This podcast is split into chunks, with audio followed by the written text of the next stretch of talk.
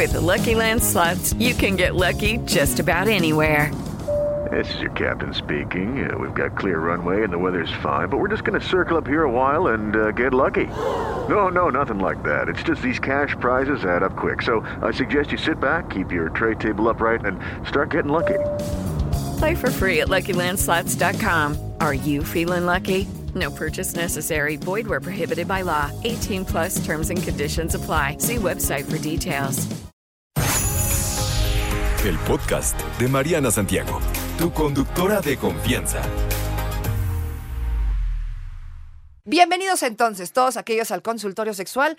Por aquí se hace presente ella. ¿Cómo está ella? Yo estoy muy feliz de estar aquí contigo el día de hoy y con una cantidad de llamadas que junto con tu productor estábamos decidiendo si alguna de esas las hacemos tema, porque híjole. Tan buenas. Están muy buenas. Están muy buenas. Oye, pues, ¿por dónde empezamos? Recuerden que el consultorio es una vez al mes y esto es para contestar todas las dudas, todo lo que quieran saber, pues, o contarnos algún caso. Así es.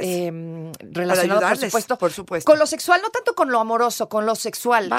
De eso se trata. Vale. Bienvenidos. El consultorio sexual. Así que para eso está Fortu el día de hoy. Bienvenida, muñeca. Gracias. En serio que me da gusto. Te extrañamos el lunes un montón. Oye, ¿por dónde empezamos tú y yo? Porque tenemos un montón de preguntas. José nos dice cuál es la pregunta más frecuente sexualmente hablando de las mujeres. Me llamó la atención. A ver. Qué curioso esto. Pero bueno, yo les podría decir que en mi caso tendrá que ver con, tengo un orgasmo con la estimulación, con la masturbación, con todo esto, pero no con la penetración. Soy deficiente, soy anorgásmica, tengo algún problema, mi pareja tiene problema, ¿qué es lo que está sucediendo? Entonces, aquí tener que aclarar que de cada 10 mujeres, 7 tenemos el orgasmo de otras formas que no es a través de la penetración. Así es que relájense. No es un mandato, no es una forma, la única y la más eficaz para poder tener placer en el caso de las mujeres. Exactamente, pero ya hemos dicho, ¿no? Pregunten. Exactamente. Pregunten, ¿cómo te ayuda? ¿No? O sea, ¿qué puedo hacer para que llegues? Exactamente, bien. Equipo, seamos un equipo. Ya podrías hacerlo tú esto. ¿Verdad que sí, mana? Sí. No, ¿qué voy a hacer sin tus sabios consejos? Me muero. Oye, por acá, tú o yo, porque tengo tantas que no sé por dónde. Dale. A ver, dice por aquí, fíjate, ¿qué son las relaciones poliamorosas? ¿Y se valen hablando de amor o solo es sexo? Ok, a ver, las relaciones poliamorosas es establecer relaciones amorosas con más de una persona, pero todos los involucrados están informados. Nada de que tú y yo somos novios o somos pareja y yo me enamoro de otro y tú te enamoras de otro y de otro, pero alguno de estos 6 o 7 no están informados de que hay más personas amorosas en el camino. ¿Qué quiere decir? Que a lo mejor contigo establezco que tenemos un hobby maravilloso y compartimos ciertas partes de nuestra vida y a lo mejor tenemos ciertos días y a lo mejor y con otras personas comparto otros espacios. No quito, hay mucha negociación, hay una necesidad tremenda de una comunicación extraordinaria, los celos se tienen que poner a un lado, no todas las personas estamos listas para ello y aquí sí te digo, el sexo puede estar incluido o puede no estar incluido y eso otra vez lo define cada pareja o cada relación poliamorosa. En común, o sea, esto es en equipo, que yo lo decidí y entonces ya no dije nada. Pero fíjate, te voy a contar, conozco una triada, que así se les llama, una triada. O trieja, donde, pues están en una relación poliamorosa, donde 2 de ellos son poliamorosos y tienen relaciones por fuera y uno de ellos está en una relación que él lo considera monógama solamente con esta persona, no con el tercero, solamente con él, y él es fiel y él no le interesa más. Ok. Entonces ahí todos los acuerdos que se puedan dar y que quieran darse, se pueden hacer. Ok, pero siempre bajo acuerdo. Perfecto. Así está la cosa. Oye, se vale todo, querido público conocedor de 88.9. Aquí dice alguien, oye, ¿de verdad tragar semen no hace daño? A ver, sabemos que en el semen las infecciones de transmisión sexual pueden estar presentes o no en ese semen y puede ser que tú tengas alguna carie, alguna, ¿cómo se llama cuando cepillas los dientes y tienes alguna heridita, algún fueguito que sea mucho más propenso a que esto se convierta en una infección? Entonces, no es dañino para tu organismo, para tu estómago, para la digestión, para todo esto no tiene ningún problema. Para lo que tendría problema sería probablemente si es que hay como una baja de ¿cómo se llama? Cuando estás lista o más fácil para que una infección te llegue, estarías con bajas defensas ajá. Puede ser que seas más fácil candidato a que te contagies a partir de tragarte el semen. Pero, ¿estoy siendo clara? Sí, pero, o sea, tampoco no vayan a creer que es la fuente de la eterna juventud, porque también he escuchado esto. No. O sea, bueno, no haces daño, Mariana, pero tampoco es mágico. No, es que mira, han salido tantas tonterías. Sí. Quita la depresión, quita la acné, hace que tu piel sea más bonita y más tersa. No. Como dices tú, te hace más joven. Por favor, nada de eso es verdad. No está comprobado científicamente y hay muchas fuentes en internet que pueden avalarlo. A mí me parece que parte de una idea machista que dice quiero que lo hagas. Exacto. Y yo muchas veces los he dicho, de verdad, Mariana, preparen una cuchara y cuando esté a punto de eyacular, sírvanselo a la cuchara y díganle, te vi un punto negro. O es que tú también tienes que hacerte joven. A ver, cómetelo. Exacto, tú, a ver si yo me lo como mañana. Aquí estaríamos como en la misma idea, ¿no? Ahora, malo, sí se lo traga y mañana tú tendrás que tragártelo y tú no quieres. Yo creo que aquí tiene que ver con, a ver, lo que me haga sentir bien, lo que me haga sentir más placer, lo que me haga sentirme digna. Si parte de lo que estamos haciendo va en contra de mis principios, de mis ideas, de mi dignidad, de mi seguridad, de mi placer, pues me parece que estaría equivocada. Y tú estarías equivocado si me lo estás planteando porque a ti te gusta mucho, pero tú sabes que yo lo detesto. Estaría muy confuso qué tipo de relación tenemos, ¿no? Exactamente. Si lo quieres hacer, hazlo. Y si no lo quieres hacer, di que no. Y punto, y se terminó. Así es. Así es simple. Oye, otra por acá más dice, soy hombre, ¿cómo le hago para saber que mi pareja mujer tuvo un orgasmo? Ok, a ver, en cada momento es distinto, cada mujer es distinta. Lo mejor y lo más fácil para poder saberlo es, bueno, primero preguntarlo, ¿no? O empezar a estudiar o a leer su cuerpo, cómo es que explotan el placer, qué es lo que manifiesta, ¿no? Con cómo aumenta su ritmo cardíaco, cómo se contrae, cómo finalmente vienen una especie de convulsiones, cómo puede ser que haya una contracción vaginal. Puede estar presente, pero puede no. Puede no, ¿ok? Y también podemos fingir. Entonces, lo mejor que podemos hacer es poder abiertamente decir, a ver, esto me es eficiente, esto sí me funciona, esto no me funciona. No siempre a lo mejor voy a lograrlo. Relájate, es una decisión que podemos tomar juntos, pero bueno, lo mejor es preguntar y después es leer a nivel corporal ciertas manifestaciones que tienen a partir del orgasmo. Porque entiendo que su pregunta está relacionada con ¿yo debo de sentir algo?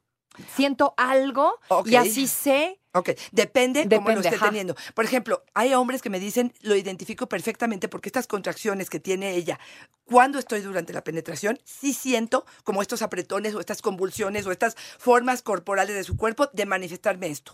Si estoy haciendo a lo mejor un oral o estoy haciendo otro tipo de actividades, probablemente pueda pasar más desapercibido. Pero, y también hay mujeres que tienen un orgasmo como muy intenso, explosivo, que casi hasta gritan y hacen otras expresiones, que es evidente.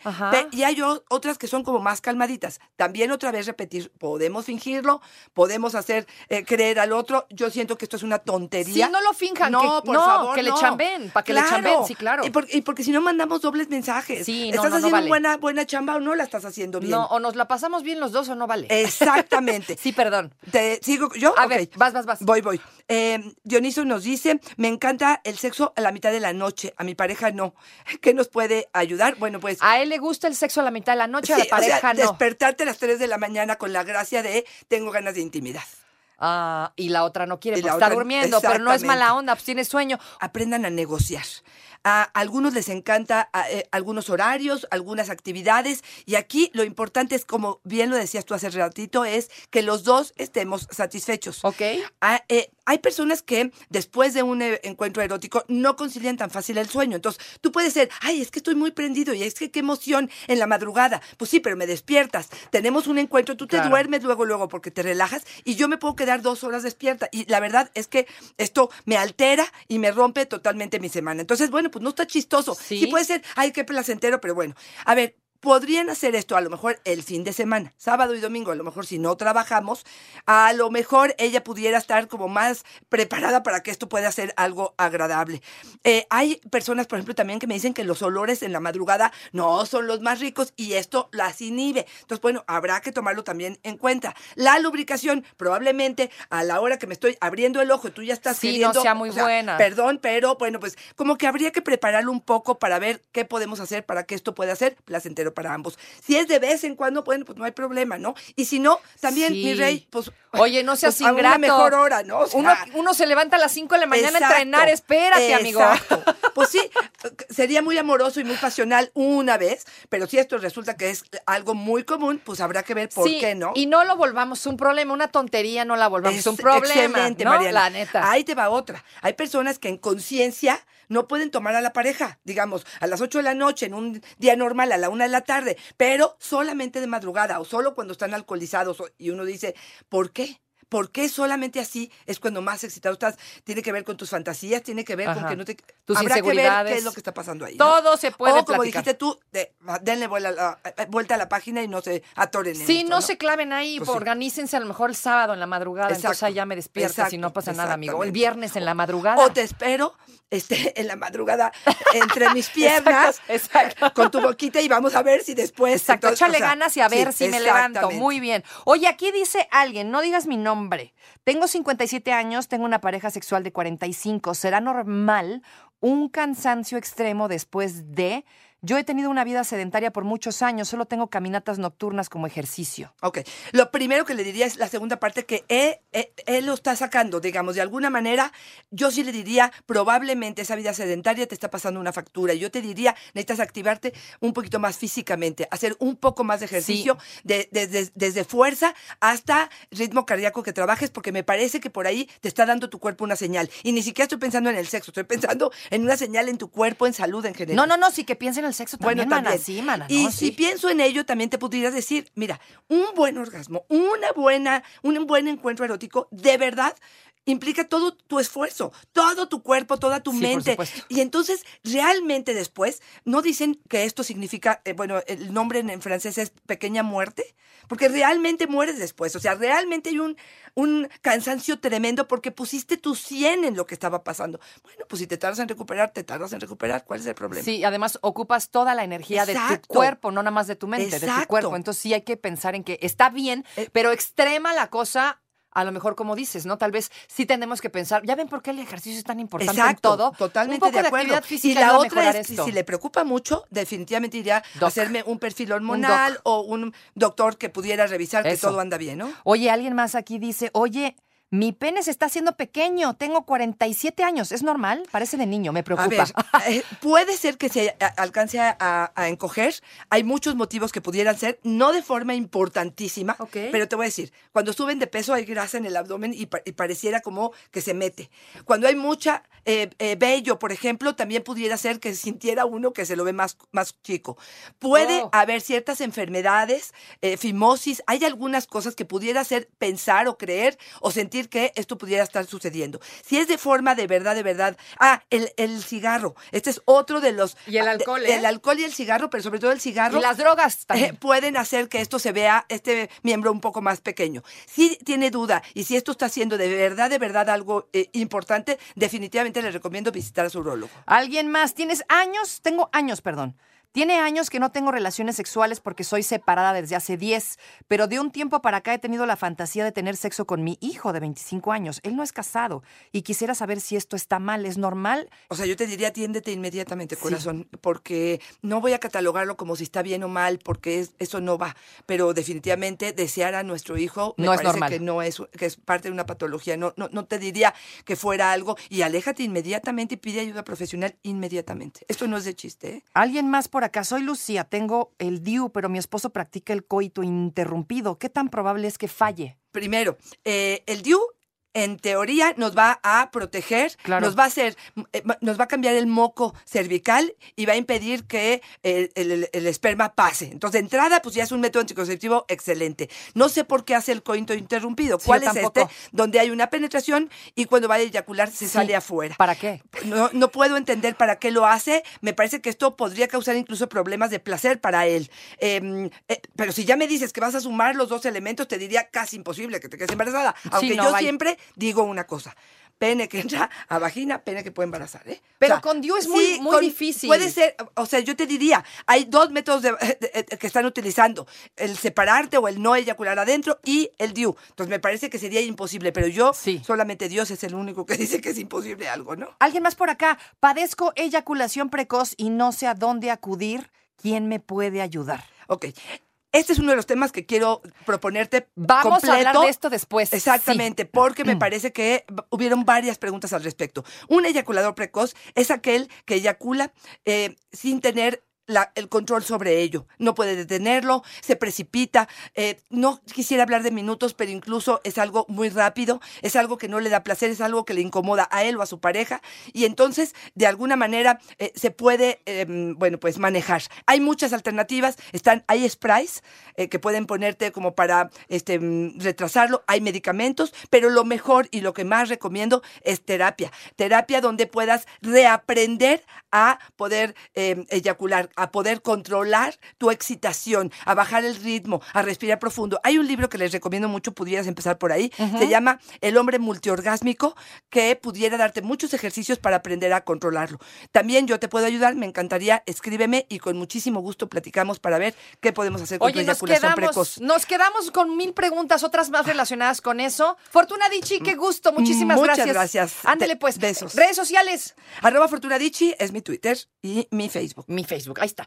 No te preocupes, Mariana estará de regreso muy pronto. Recuerda sintonizarla de lunes a viernes de 10 de la mañana a 1 de la tarde por 88.9 Noticias. Información que sirve. Tráfico y clima cada 15 minutos.